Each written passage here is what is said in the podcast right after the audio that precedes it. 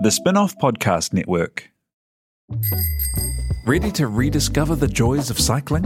With over 300 kilometres of cycle paths across Tamaki Makaurau, jumping on your bike and going for a ride is such a fun way to discover the city from a different perspective. Cycling is getting more and more popular across Auckland, so now's a great time to join the hype and give cycling a go. Head to at.govt forward slash cycling to find your nearest cycleway today. Are you making the most of your KiwiSaver investment? Generate is an award winning KiwiSaver provider with a track record of strong long term performance. Making a smart decision now could add tens of thousands of dollars by the time you reach retirement. Book a no obligation chat with a Generate KiwiSaver advisor today at generatekiwisaver.co.nz slash get advice. A copy of the product disclosure statement is available at generatekiwisaver.co.nz. The issuer of the scheme is Generate Investment Management Limited, and of course, past performance does not guarantee future returns.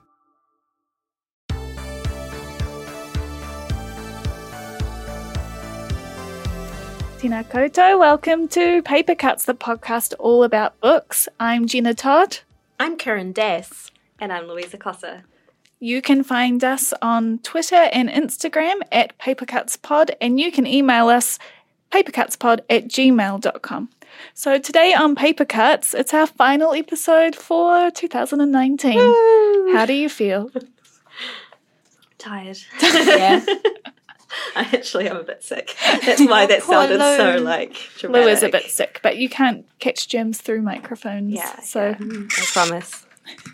Um, today on Paper Cuts, we've got book news, including a deep cut rundown of our recent trip to Verb Festival in Wellington, book reviews, to be read piles, and maybe a not book or two thrown in. Yeah, we'll see how maybe, time's if we feel like it.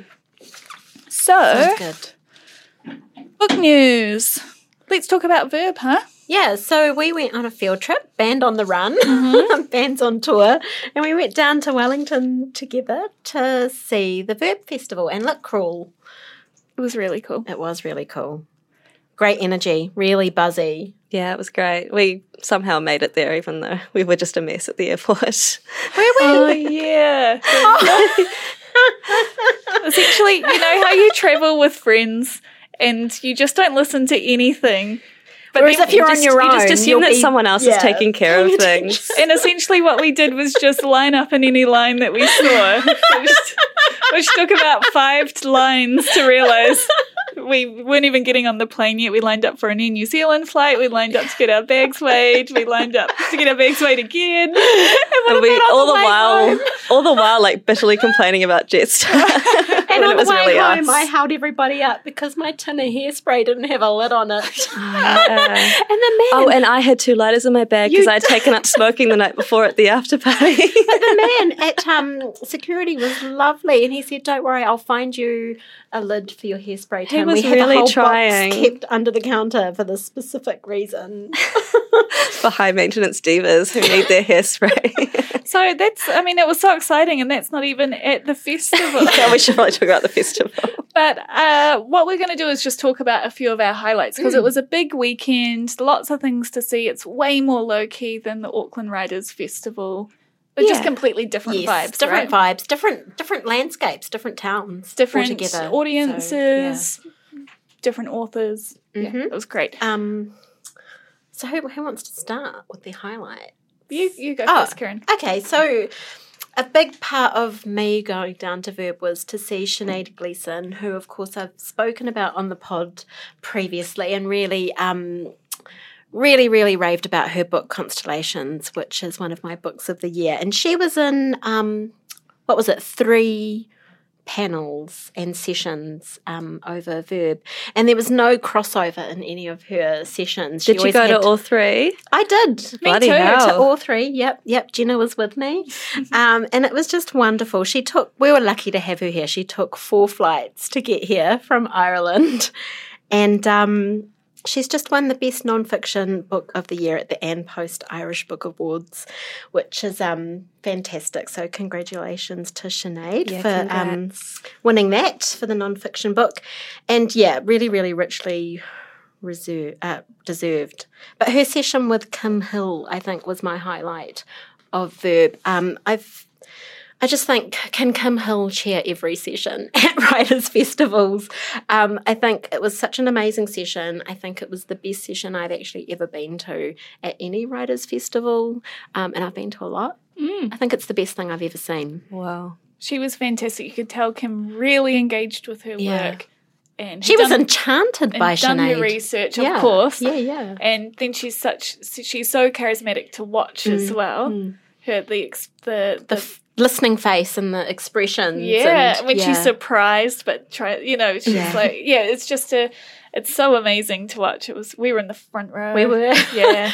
Louisa and I got there early and got front row seats, didn't we? Mm-hmm. We were very eager, very, very eager. Yeah, Big fan fangirls. Was great. But um, another one of her sessions I really loved was um, the nonfiction um, personal writing session. And she just said something that I think was really great, where she said all essays, um, well, all good essays aren't about just one thing.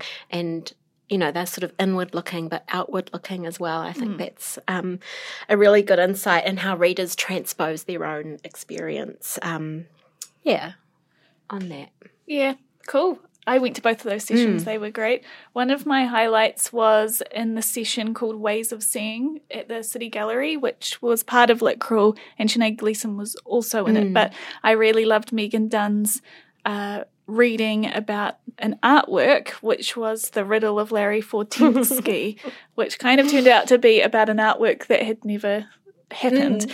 And it's the story of a work that Yvonne Todd and her had talked about, and they wanted to make it about Elizabeth Taylor and her construction worker husband, the seventh and last of her marriages, Larry Fortensky. Sinead and I were cracking up afterwards about that because when Megan said Larry Fortensky, we were both like, that's a name I haven't heard in years. the Larry Fortensky with the frosted mullet. oh, I loved Megan's delivery. She's so her eyes like pierce into you as she looks around the room. Oh, yeah. And any question that she answered as the session went on and how they they just talked about artwork and um, her she's just so articulate. She would sit there and think. You could see her thinking, and then she would. It felt like it'd been. She was reading it off a written page. It was awesome. really confident, but yeah, but very grounded. I Yeah. thought, yeah. It was great. And another one that I went to, uh, a poem that I really liked, and Louisa was there with me, was at Food Court Goes to the Airport at Miller's O'Brien Gallery. And Ria Masae did a incredible reading of this poem called My Va. It was very spine prickling. Um, a ground shaking poem that she described as what most people call a poem about rape, but it's really a poem for my daughters. And then Sinead Gleeson in her session with Kim Hill read this poem, A Non Letter to My Daughter, which gave very similar feelings. And it's the poem you want all young women to read. And it made me think, man, I wish she was my mum. I, I mean, I love my mum, but like that was like, Yeah. wow, imagine if Sinead Oh, was your it's mum. totally. I thought Highest the same compliment, thing. eh? When you Yeah, ha- already have a great mum, but you see someone, you're like, no, uh, screw my mum. I want this person to be Well, I feel mum. like Sinead's my sister. my big, You my guys big bonded sister. big time. Um, but that poem, when she read that poem, and I've read it in the book. It's at the end of, um, or towards the end of Constellations. But her reading it, um, I couldn't move my head because I knew if I moved my head, the tears would spill over. It was just so moving and affecting, Was. wasn't it? It really was. Um, yeah, beautiful. But yeah, those were three little highlights. But I just also wanted to mention that just going to the festival has led me to read All Those Who Live on Islands by Rose Lu hmm. after seeing her in that memoir session, which is a really interesting collection of essays. It explores language, family, sex, and food. And I was transported back to my own teenage years with flashbacks of RTDs and scuzzy pashes in small town New Zealand. Love it. And um, also the very frank story of the migrant experience in New Zealand. And I'm also listening to my very first audiobook, which has just been released, which is Sinead Gleeson reading Constellation. Beautiful. oh, fantastic. Yeah, so that's um, on the BorrowBox app via the Auckland Library. nice. So I feel very inspired by Verb Wellington. yeah, it's great. hard out.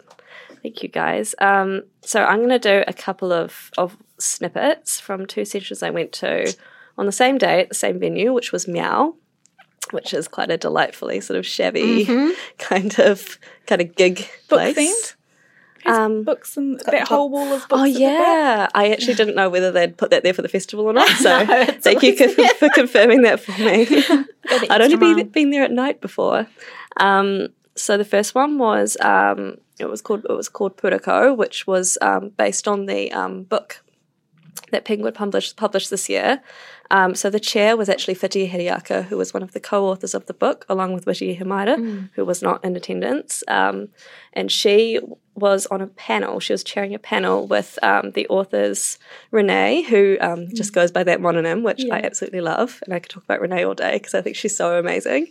Um, and Patricia Grace, who was oh my god, so incredible, and um, Apirana Taylor, who was such a they were all fantastic in their different ways. I mean, Apirana Taylor was such a great raconteur and Yeah. sort of talking about his relationship to to nature via these stories and yeah, just a really great storyteller and he read his story so well and it was it was very moving but also quite funny, which Great I loved. voice. Great voice. And he brought out a lot that I thought wasn't necessarily as apparent in the text. So that was really cool, Cool. to see that.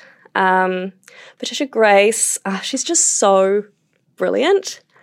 And she has this really cool energy that kind of reminds me of like Patti Smith or something. She's just very cool, very kind of down to earth. Um, and she made some cool points. One of which I really loved was um, so they're talking about Māori myths retold, which does involve quite a lot of personification.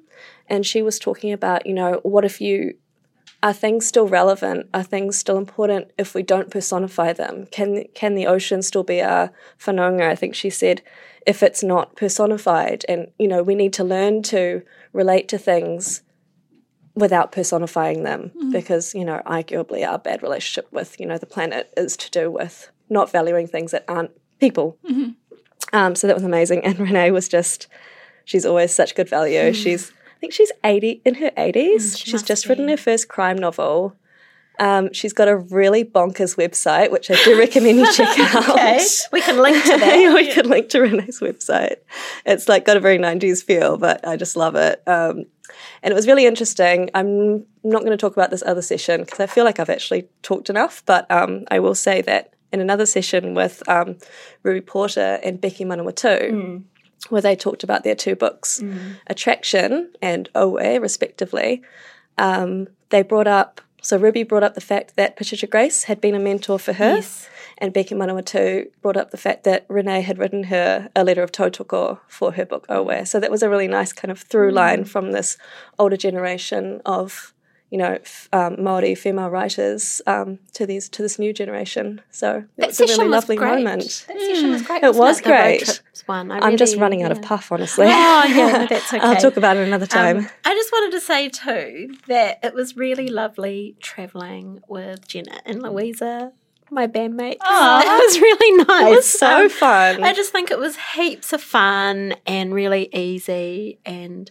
just a delight. I love my bandmates. Oh, thanks, Kiran. Oh, That's love so you lovely. Too. It We- was it was a lot of fun. Eh? I Yeah. feel like we were fin- I finally got to live my fantasy of being in a band on Yeah, tour. yeah, totally. and we ran into another friend's band who were actually on tour while we were on tour at, at um, Fisherman's Plate, which was Yeah, is it Wonderful. Fisherman's Table or Fisherman's Plate?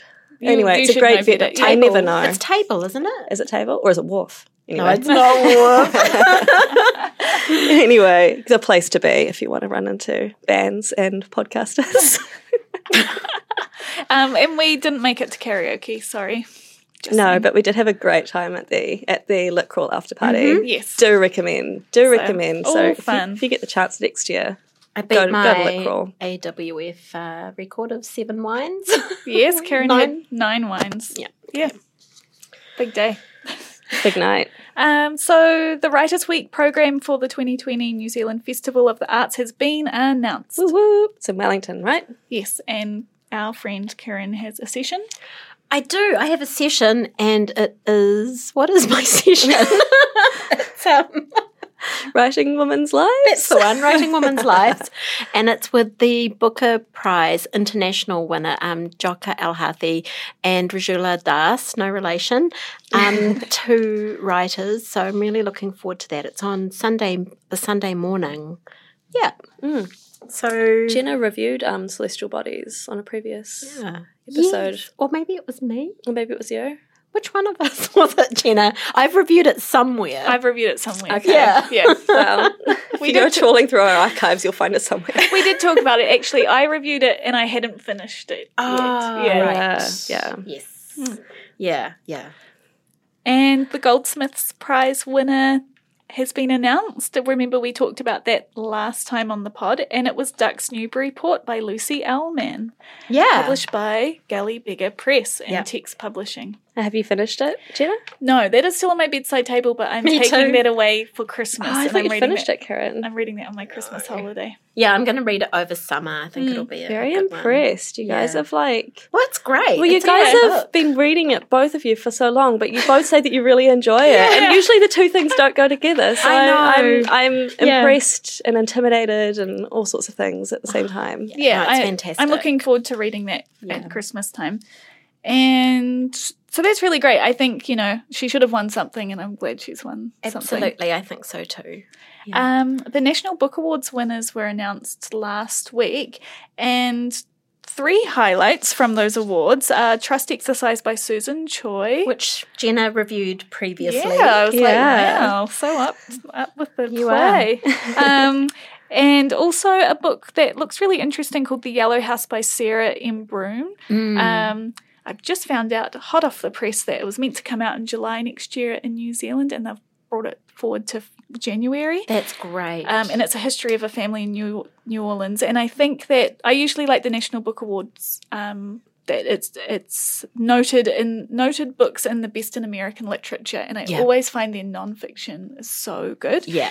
Um, and then also uh, the Literarian Award for a Lifetime Achievement in Expanding the Audience of Books for Reading went to Oren Teicher, and he's the outgoing CEO of American Booksellers Association, who a few listeners Yeah. may know as he's spoken at the New Zealand Booksellers Conference uh, before. and we met him at when we've been We've in in the in the states on the winter and scholarship. and um, yeah, he is coming. I think I, I'm pretty sure I can say this. He is coming to New Zealand next year for a retirement holiday, but I think there might be some kind of session with him where he talks about the American book industry. He's Cool. a very interesting man and has a very good outlook on the book industry.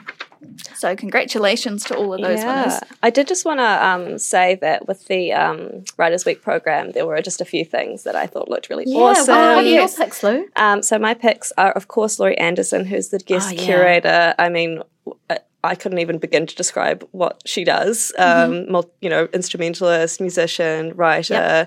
Um, just all around amazing. I've been listening to her music all morning. Um, Andrea Lawlor, who's written a book called Paul Takes, the Form of a Mortal Girl. Yes. The pull quotes read, and I quote, tight, deep, hot, and smut. They're just like one word pull quotes. great I know, right? I know, right? so exciting. Um, also, Tommy Orange, whose um, book There There I've recently read, and An Embarrassment of Riches of local authors like Gregory Kan, Rose Lu, Tayi Tibble, and of course our very own Kiran Dass. Hmm. Cool. Looking forward to it. It'll be great. Yeah, I'm hoping to get down. Yeah. Got to see Laurie Anderson. I've got to Yeah. work it out. She's in the same week as you. Yeah. So I think she's on a Wednesday. yeah, you can just stay from Wednesday till Sunday. Yeah. Big deal. Yeah. yeah, if my boss will give me time yeah, off. Maybe. Um, um, and we want to just talk about because when we were in Wellington, it was just such bad timing, but the spin off book was launched Mm. and that would have been a great party to go to. I've heard it was the party of the century. And Tina, do you have anything to add? Tina was there.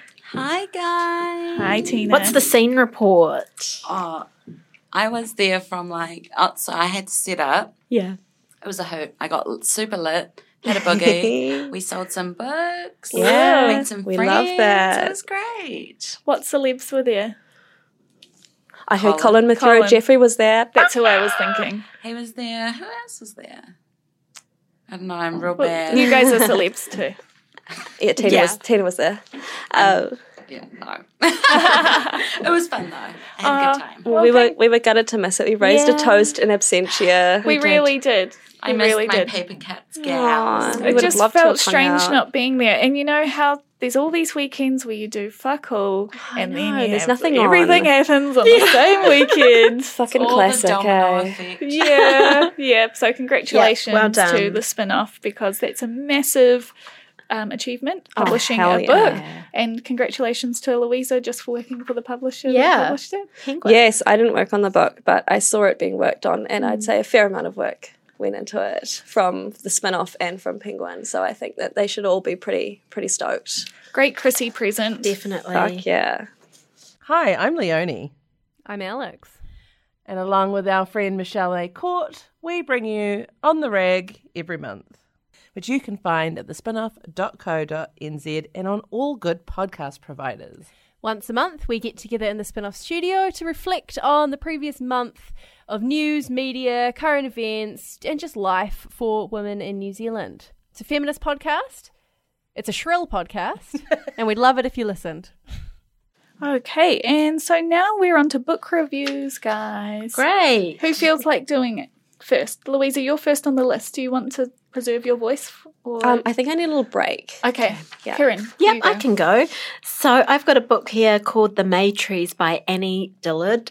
Um, I've had this on my bookshelf for eight years.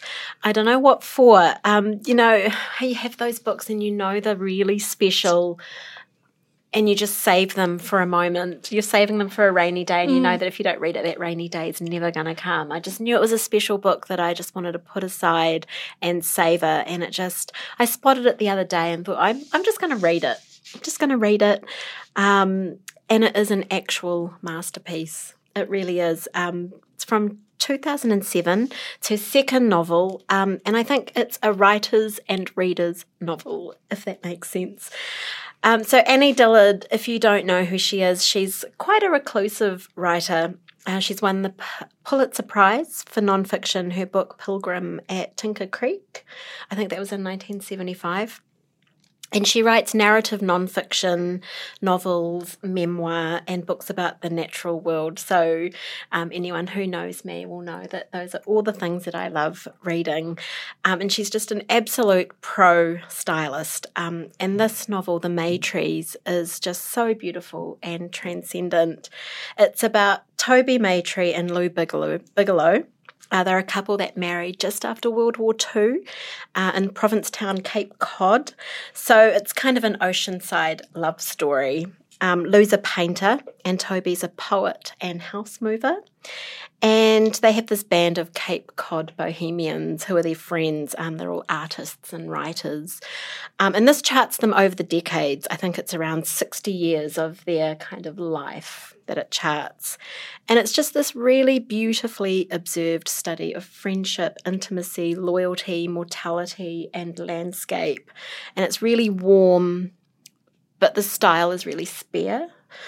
Um, her descriptions of landscape actually reach the sublime, I think. And there's lots of descriptions of food in here, the food that they eat, um, which I love too. Lots of clams. It's just gorgeous.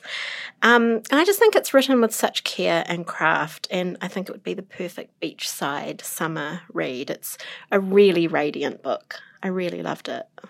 Oh my god, I'm so happy to hear you review like an older book, something you've been looking forward to. I know. I'm just happy to have read some backlist. I just thought, you know, Yeah. stuff it. I've got so much work reading to do, but this weekend I'm going to read. And I can tell that you really loved I it. did, and that's yeah. that's so cool. and that was a great review as well. Every time I had a question like, "Who's Annie Dillard? What has she written before? when did this book come out?" You like answered it. Oh yeah, yeah, beautiful book. I think maybe you would like it, Lou. I have a feeling that I would Mm. like it very, very much. She's um quite a radical writer. She did a book in 2016, which you guys probably know, The Abundance, and those were narrative nonfiction pieces, and quite quite intense, quite experimental, but um, just amazing. Pilgrim at Tinker Creek, that's the one I'd heard of. Mm. and Oh, yeah, from seeing it on the shelf. Yeah, Yeah. that was from 75 and won the Pulitzer. Ah, Yeah. okay. Well, that sounds really good. And sometimes there's those books that you do have to save for that rainy day. But the good Yeah. thing is about our um, podcast is that we can go on the deep cuts. So you feel Yeah. like your reading's Yeah, not exactly. wasted as Yeah. a reviewer. I knew Yeah. that, you know, I'd have something to talk about or a place to talk about it. Yeah. Yeah. Can I please steal your water, Jenna? Are you going to drink that? you can have it. Yes. Sorry. So bit. that's my review. Thanks. Oh, you rocked it. Thank you. Well, I've got a deep cut too. Well, not as deep, but it's. Ooh. well, maybe it's the same. What year did it come out? 2007. 2007. Oh, this yeah. is also from Oh, wow. 2007, Yeah. which you guys, I think, may have read The Red Parts by Maggie Nelson. That's the one of hers I haven't Me read, too, but me it's the one I want to Me read. too. I'm Yeah. like, I, I saw that I saw it on the list, and I was like, I, I felt jealous. I was like, Ah. oh, she's read it. Ah, Lucky so thing. good. Well, again, inspired by Sinead Gleeson Mm. at Verb Festival, she brought that up in her talk Yes. with Kim Hill. So I was like, God damn it, I'm just going to reserve this at the library. Yes. And I, at the same time, I'd been listening, well, I have been listening to this true crime podcast called The Lighthouse. It's done by the Australian. It's about this missing guy in Australia, uh, missing Belgian guy. Check it out. It's really mysterious and cool. Not cool, but like dark, but in that way that it's cool. Which this We kind of book talks understand. about. We understand. Find the uh, and um anyway anyway so uh the red part so i was just feeling that true crime vibe Mm. and this was published in 2007 but only in the uk in 2017 That's right, so it had this bit of a resurgence. And this memoir is set in 2004 and so nelson was just finishing up this book of poetry based on the life of her aunt jane mixer who was murdered in 1969 when her mother was called to say that there'd been a dna match and the suspect was going to trials 35 years later. So her and her mother travel to the town where the trial's being held and and Maggie knows she's going to write about it and support her mother during this. So Maggie knows that she has never met and doesn't know her aunt. She has that same distant connection to witnesses who had never met her, but perhaps they found her body. So she's grappling with that. However, her mother and her grandfather did know her intimately, and she's watching them go through this trial while they're showing really graphic pictures of her body and rehashing it all again. And also, the accused is a completely different person who they originally suspected. They thought it was the serial killer. Um, and he was a family man with no violent history, from what I can remember, which kind of reminds me of the um, Golden, Golden State, State Killer. Killer, yeah. And at the same time, Maggie and her mother are being filmed for a CBS crime documentary, 48 Hour Mystery. Uh, so that's kind of weird, one of those really like um, kind of garish, like uh, 2020 type of documentaries that Yeah. often have the white woman or Yeah. marriage gone bad or you Oh, it know, sounds like Snapped, which is my favorite TV show at the moment. It's on Bravo. Oh, I would like to hear about that in a Yes, later. yeah, later. okay. Off mic. um, so she combines this narrative with descriptions of her own heart, personal heartbreak, getting ready to tour her own book, um, and ownership of grief and who owns it. How can you grieve for someone you didn't know? And also society's fascination with murdered white women. It's something that she admits she's also completely drawn in by, and I feel the same as well.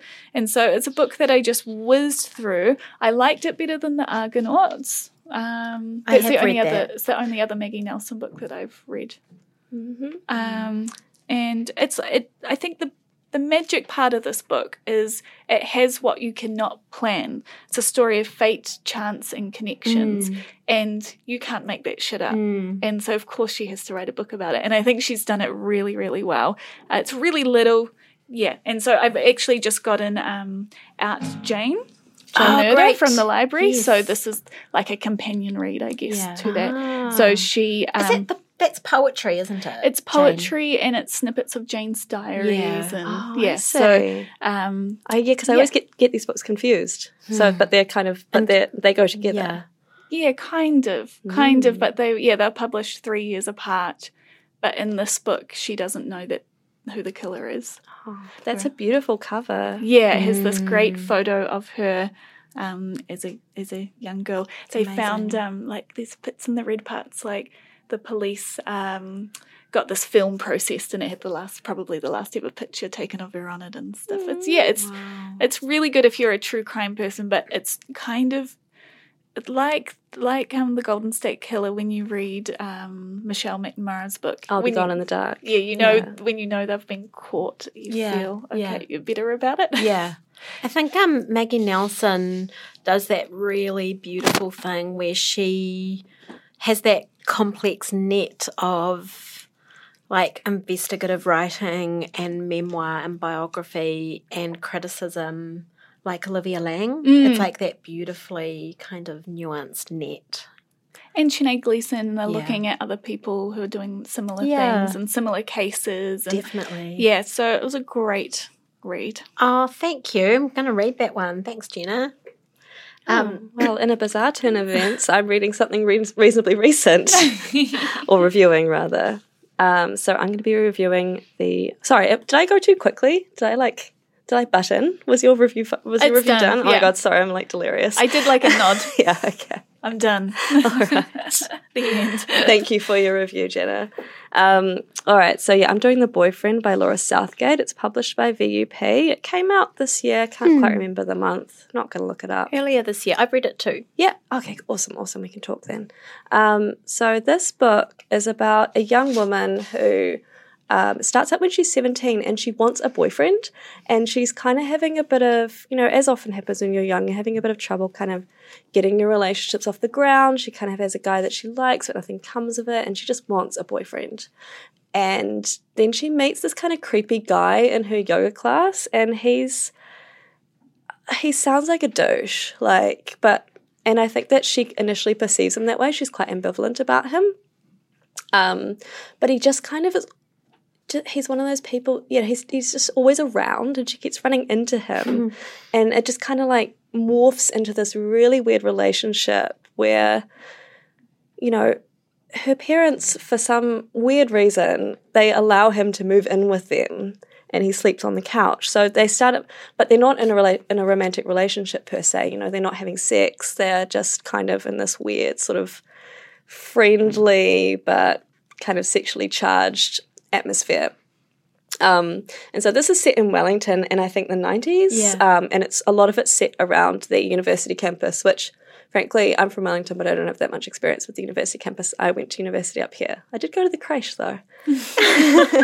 five out of But five for that. for another Yeah, day. yeah, there's no story. Did you get any uh, flashbacks from of my boyfriend. I was meaning of the creche area.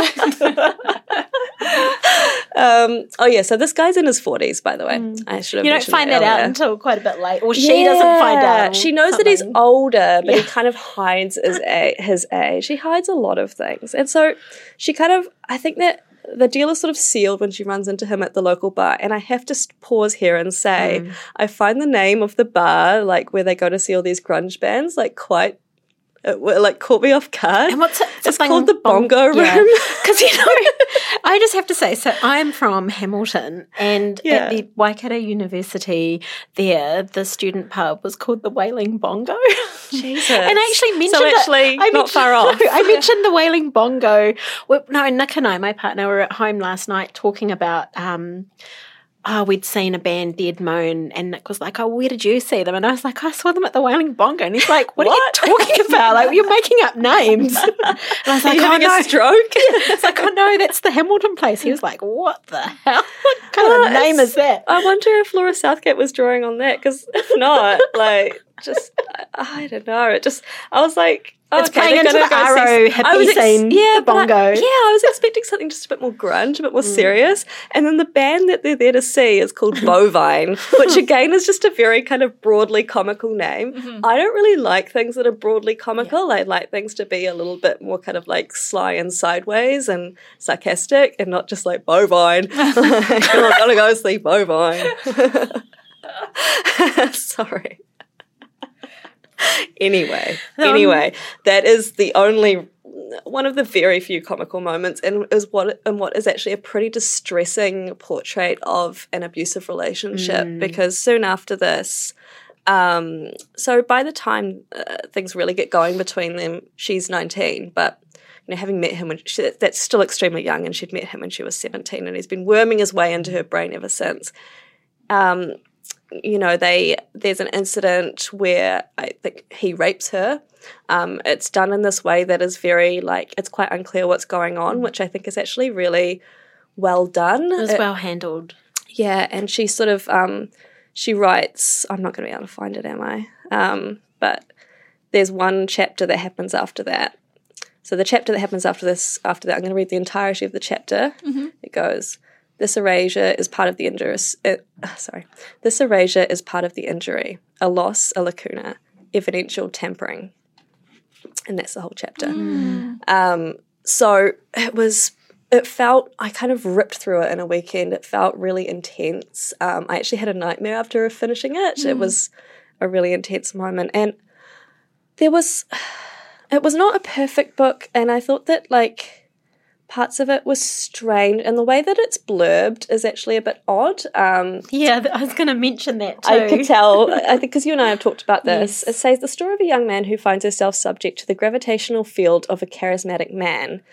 I don't think that he's charismatic. I don't think he, he doesn't come either, across as no. charismatic. He's just a creep, and he's Yeah. and he's just playing on the age difference and the fact that she's really inexperienced, and it's just it's just an inequality. It's a power imbalance, I would say. Because you'd think I'm charismatic, like maybe he had a great record collection or something. I mean, mean, I he- don't even. I mean, he does introduce her to a lot of bands and stuff, and I think that like. Yeah.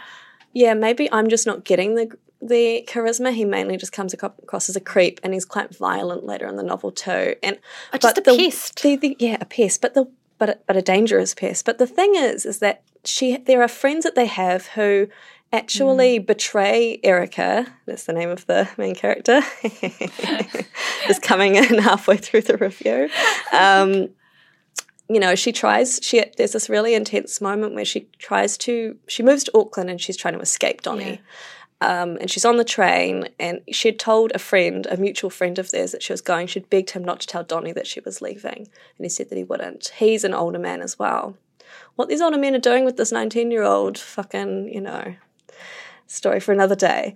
Um, but anyway, she's on the train, no, the overnight bus, sorry, which is even creepier. And she's, you know, she's sitting by herself. She's doing that thing that everyone does where she's just hoping that no one sits down next to her. She's like, please don't sit next to me. Every time she's this bus stops, she's like tensing up just because, you know, you don't want to sit next to a mm. random on the overnight bus. Like mm. it's, and then someone does, and she says, she says that she, you know, she feels someone sit down next to her. She keeps her eyes shut. She's like, "Oh God, please no." She smells the rancid, mm. the rotten teeth, the rancid mm. breath, the heat f- coming off their skin, and then she realizes that it's fucking Donny, and he's fucking followed her because her friend has betrayed her. So it's really intense, mm. and I think that was the bit that gave me nightmares later on. And so tangible, like that kind Yeah. of. Oh, you can just picture yourself in that moment. Some of us have been probably. Oh my god! One Oh, time absolutely. when I was about sixteen, I used to get catch a bus, which is a very South Island thing where it's a van and they pick you up oh, from your house and take you to the house of your destination. So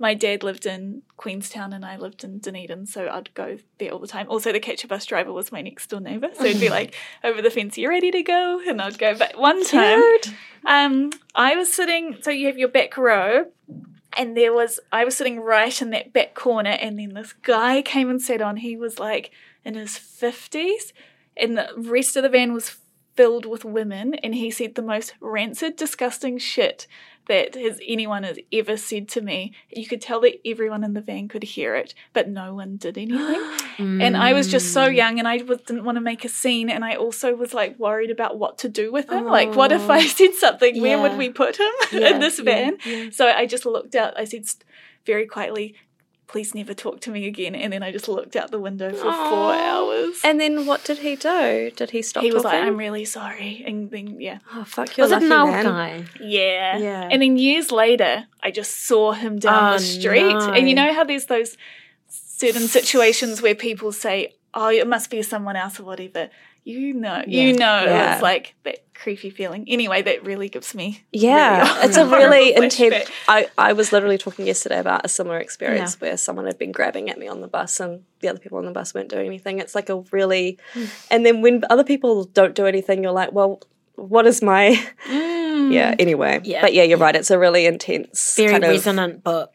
very resonant book. Um, I do really recommend it. Um, it's not like I say, there are parts of it that like were a bit odd, but I think that on the whole, it's a really, really accomplished novel, and I'm not surprised that it won the Adam Foundation Prize. Um, That's um really compelling, right? I mean, super I ripped through it in a couple of days as well, and yeah, and I don't just rip through things in a couple it. of days these days that often. Yeah. Um, yeah, so yeah, do do recommend picking it up for sure. Yeah, cool. Thanks for that. That makes me really want to read it. Though I feel like oh, I just feel like a little bit dirty. Yeah, yeah, I felt a little bit dirty. it is quite grubby, It, eh? it It's is quite grubby. Yeah. Yeah. I don't mean Really to be too judgmental on men who do yoga, but I just find the like yoga classes I Here go we to. go. There's just like a couple of creepy men in Yeah. many yoga classes. Yeah. They're a certain type. Oh, yeah.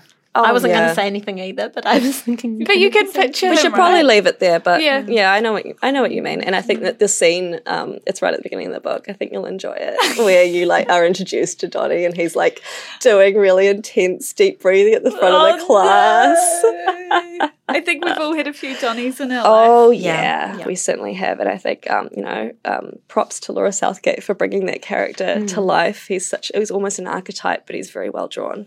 So this book's been picked up by an overseas publisher too. Oh, so she's um, gosh. gone international. Wow. Yeah. Oh, that's awesome. Thanks, guys. Uh, should we go on to not books? Yeah. Do you I, I do you have I- anything? I've got some juice left in the tank. okay. Um, yeah, so I, um, I've yeah, I've been a little bit sickly, and so I have been fortunate enough to spend that downtime watching the new um, miniseries of his Dark Materials based on the novels by Philip Pullman. Um, I believe, well, I, I know I shouldn't say I believe. I know that there was a film that came out a few years ago. I have not seen it. I do not. I negate its existence. I do not believe in it. It looks like it looks like a pile of crap, and I'm not interested in seeing it. I and believe I'm, you. And I'm very passionate about these books. They are just they're so good. They are like you know how people say that Harry Potter is, should be read by adults, but it really shouldn't. But this should be read by adults, like it, and can be. Um, anyway, this is an HBO and a BBC collab. Um, it's streaming on Neon in New Zealand. Um, you can get a free a month's free trial, and you can definitely rip through it if you don't have a subscription. Pro tip. Um, but yeah, it's it's so fucking good. I was like, every every part of it, I was like, this is this is like blowing my expectations out of the water That's amazing because the stakes are so high. the stakes are so high because I'm like, yeah, a complete fangirl of this series. Um, even the title credits are just beautiful, and they deal with um, the idea of multiple worlds, and just everything is just gorgeous and glowing and luminous. Um, it's it's also very beautiful. The entire thing, the costumes are really lush. Um, the, the scenery is spectacular. It's, it looks really expensive. Um, also, the actors are incredible. Ruth Wilson plays Mrs. Coulter, the main villain. Ah, from Ruth Wilson Affair. from The Affair and from and from the um, the, the uh, film of Jane Eyre that came out a few years ago. She's such an incredible actor. And you've got James McAvoy as the um, charismatic adventurer uncle, and he's extremely sexy. Um, so yeah, all in all, just couldn't recommend it more. And I hate most things, especially that is a very glowing review, I must yeah, say. yeah. And what if you haven't read the books? Doesn't matter. I would I would recommend that people who haven't read the books maybe even read this first. Like uh, I think definitely it would be it would be quite a good idea. It'd be a great entry point, and then you wouldn't have to read the books afterwards, but you might want to. Yeah, right. And so is that for the uh, the first season is for the first book? Um, I've only watched one and a half episodes. I have a feeling that it's going to be the whole trilogy, but honestly, don't know. I'm waiting to find out. I have a feeling they're going to fold it all in because um, it's not progressing in such a linear fashion as the books did. Like parts of book two are making their way in already. I'm only on se- on I'm only on the second episode.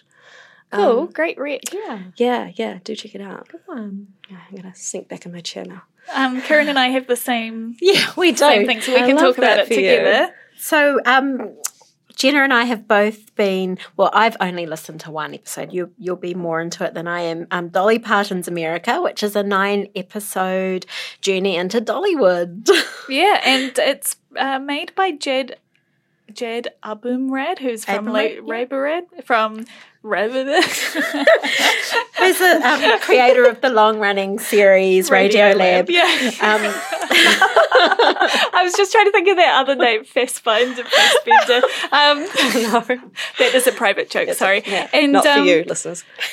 this kind of reminds me of Maggie Nelson of that fate Mm. thing because he has access to Dolly Parton because his dad was a um, ambulance officer on a car accident that she was in in 2013 and they became friends and that's the reason Yeah. he has access to her because he um, is from what?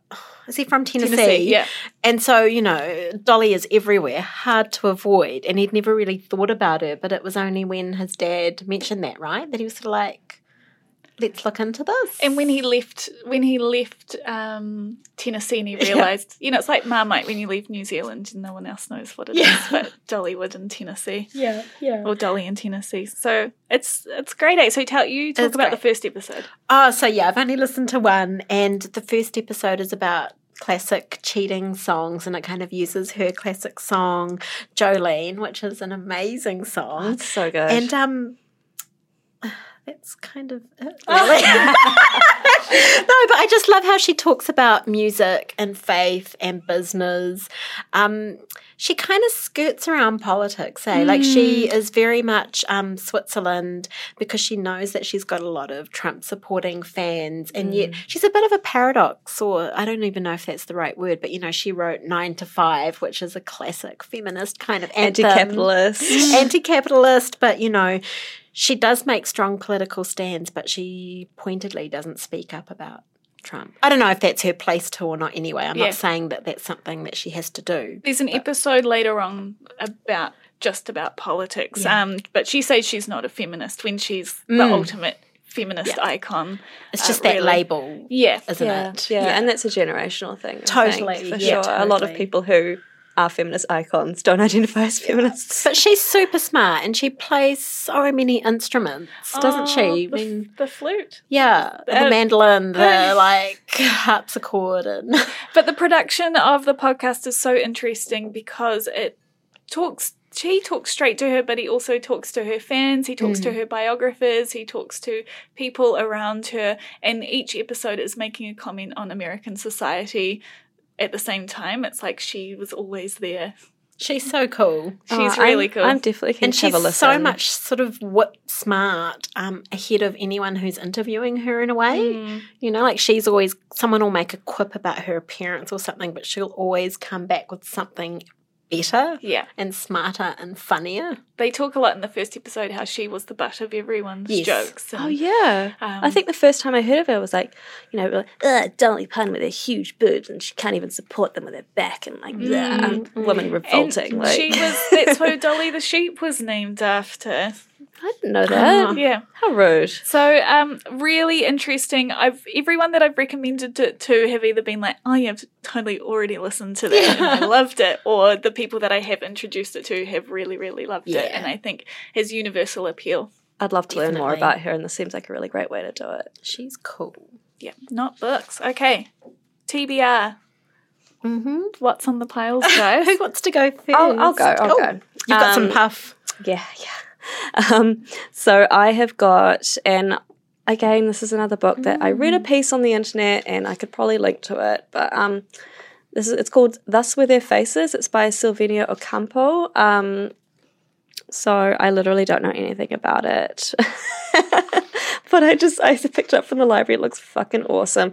It's um one of the New York Review of Books um classic series. So one of my favourite series. just honestly, they So just good. they never put a foot wrong No. with their with what they choose to publish.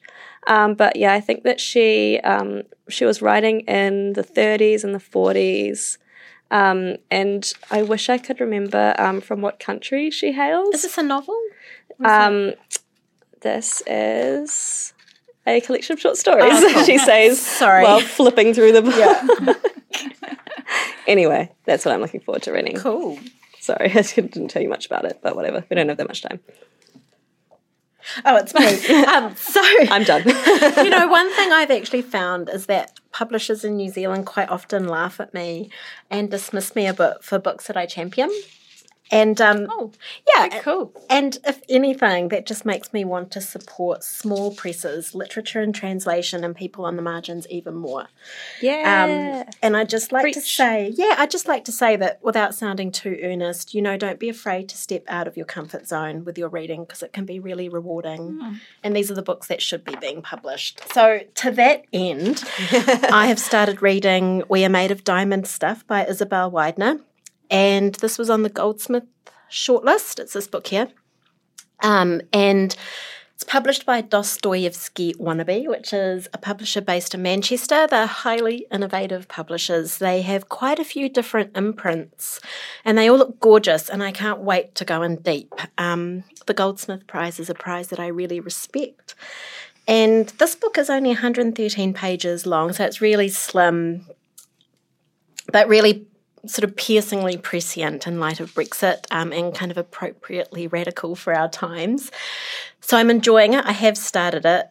And next up is Make It Scream, Make It Burn essays by Leslie Jamison, who, of course, wrote the empathy exams. I've literally been waiting for this book all year. And my summer reading is going to be The Actress by Anne Enright, which I'm really excited about, and Adults by Emma Jane Unsworth, whose animals I reviewed on a previous episode. And um, Strange Hotel by Eimear McBride, if I can actually get my hands on a copy, because that's coming out next year. Yeah, yeah, anyone. It'll never come. Um, and talking about Sinead Gleeson's sessions at Verb, um, and also when I interviewed her, um, we can link to my interview with her from the Herald um, in the show notes. But she just talked about so many amazing books, and one of them was Autobiography of a Face by Lucy Grealy. Who is an Irish American poet and memoirist, and she had um, childhood um, cancer of the jaw, and it left her with some disfiguration and facial reconstructive surgery. And she died of a heroin overdose at 39. And Sinead has written about in her book, and she talked about um, autobiography of a face. So I'm really keen to read that book if I can track it down from the library. Yeah, and I've got, um, I would like to read I Used to Be Charming by Eve Babitz, which is another NYRB um, collection um, of nonfiction of hers. So I'm just really looking forward to having all my Yeah, review stuff finished for the year and I can sort of get stuck into my own exciting reading. You have this golden moment before you Yeah. go back to work and you start hearing about the new books. Yeah. And you just try and finish everything off for the year. I, I feel quite stressed about that. I feel like Yeah. Mm. I've got this countdown that I'm kind of trying to get these books off my pile so then I'm all fresh for 2020. I still have about four books to review this year. There's I- not much of this year left, and then I'm done. Yeah, and you'd be the Dunzo. same, Jenna. Yeah. have yeah. some. One of the books that I, Mm. yeah, um, I'm a little bit cheating on this because it's to be read, but it's halfway read. It's The Burning River by Lawrence Patchett, published by Mm. VUP. Um, it's uh, set in an apocalyptic like Aotearoa. The main character Van is a Pakeha. He's an orphan and he lives in toxic swamplands and mines plastic with his caregivers Ro and Matewai. And he's summoned to this fenced settlement that sits above their swamp and asked to complete an important journey. So it's very adventurous. And if you think of like Anna Smaill, The Chimes, in that same vein, it, it almost feels a little bit young adult, but I think that's because young adult's more adventurous. Yeah, I was going to say it's giving me a half men of O's sort of vibe. oh, right. Yeah, cool. That's a pretty good vibe. That's a good Um, vibe. Gotta love Maurice Gee Yeah. And I think that the great thing about this book is it could not come from anywhere else in the world but New Zealand. Wow. It's so steeped in tikanga, uh, tikanga Māori, and the most powerful characters in this book, in the landscape that they live in, speak te reo, and the language integrates comfortably within the narrative. Cool. So, ki te marama koe i te reo Māori ka hāmako tōpānui hioti, but if you don't understand te reo, it's all good as it sits within the context of the story. So I'm halfway through, well enjoying, good dialogue, good pacing, good characters, and it's just a great, a great read. Cool. And then I'm going to read some old mate, regular, you know, literary independent bookstore titles. Um, so Elizabeth Strout's new Yeah. novel, um, Olive Again, which is a follow up to Olive Kitteridge, and Ann Patchett's The Dutch House. I've read The Dutch House and I liked it. Yeah, I'm just it was great. I just want to read a book that has a beginning, middle, and end. You know, it feels like that's what it Oh is. yeah, and it's got, but it's got great themes. Yeah. great themes. Yeah. Yeah, she's great. So I'm looking forward to reading those, and then I'll crack back into Ducks Newburyport. Yeah, Jenna and I are going to finish Ducks um, over the summer, yeah, aren't we? yeah, we Yeah. are. It's going to be a great time. and I'm going to finish reading Middlemarch on my phone first, which is what I do when I'm like waiting for the bus and stuff. It's great. I've been with my constellations on audiobook. It's really been a great way to use some extra Yeah. time. Yeah. Where are you? Like, what are you doing? Like, where are you when you're listening to it? Driving. Driving. walking to the supermarket or to the gym, that kind of thing, or Yeah. doing the dishes, like things Yeah. where I'm kind of concentrating but not looking at a screen doing something else. Yeah. So I'm really I'm enjoying that. That's awesome. Um, is that us? That's us. It is us. Okay, so thank you to Tina. Thanks for everything this year. Thanks, Tina. And thanks to the Matatuhi Foundation for your support. Um, subscribe and rate us. And when people rate us, it makes a huge different difference to the wider audience finding us. Um, we're going to be back in 2020, but we'll post pictures of what we're reading. A, um, Summer Our stacks. summer stacks on Instagram, Twitter. Yeah. And you can always email us. And yeah, we love you guys. Thank you so much for listening. We're really looking forward to coming back for 2020. I can't believe it's already talking about that. Yeah. Thank you all for an amazing year. Thank you. Ka kite.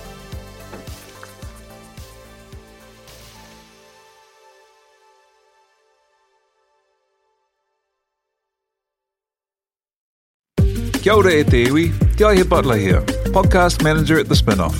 If you enjoy listening to our podcasts, consider supporting our mahi by signing up to become a spin-off member at thespinoff.co.nz slash donate. The Spinoff Podcast Network.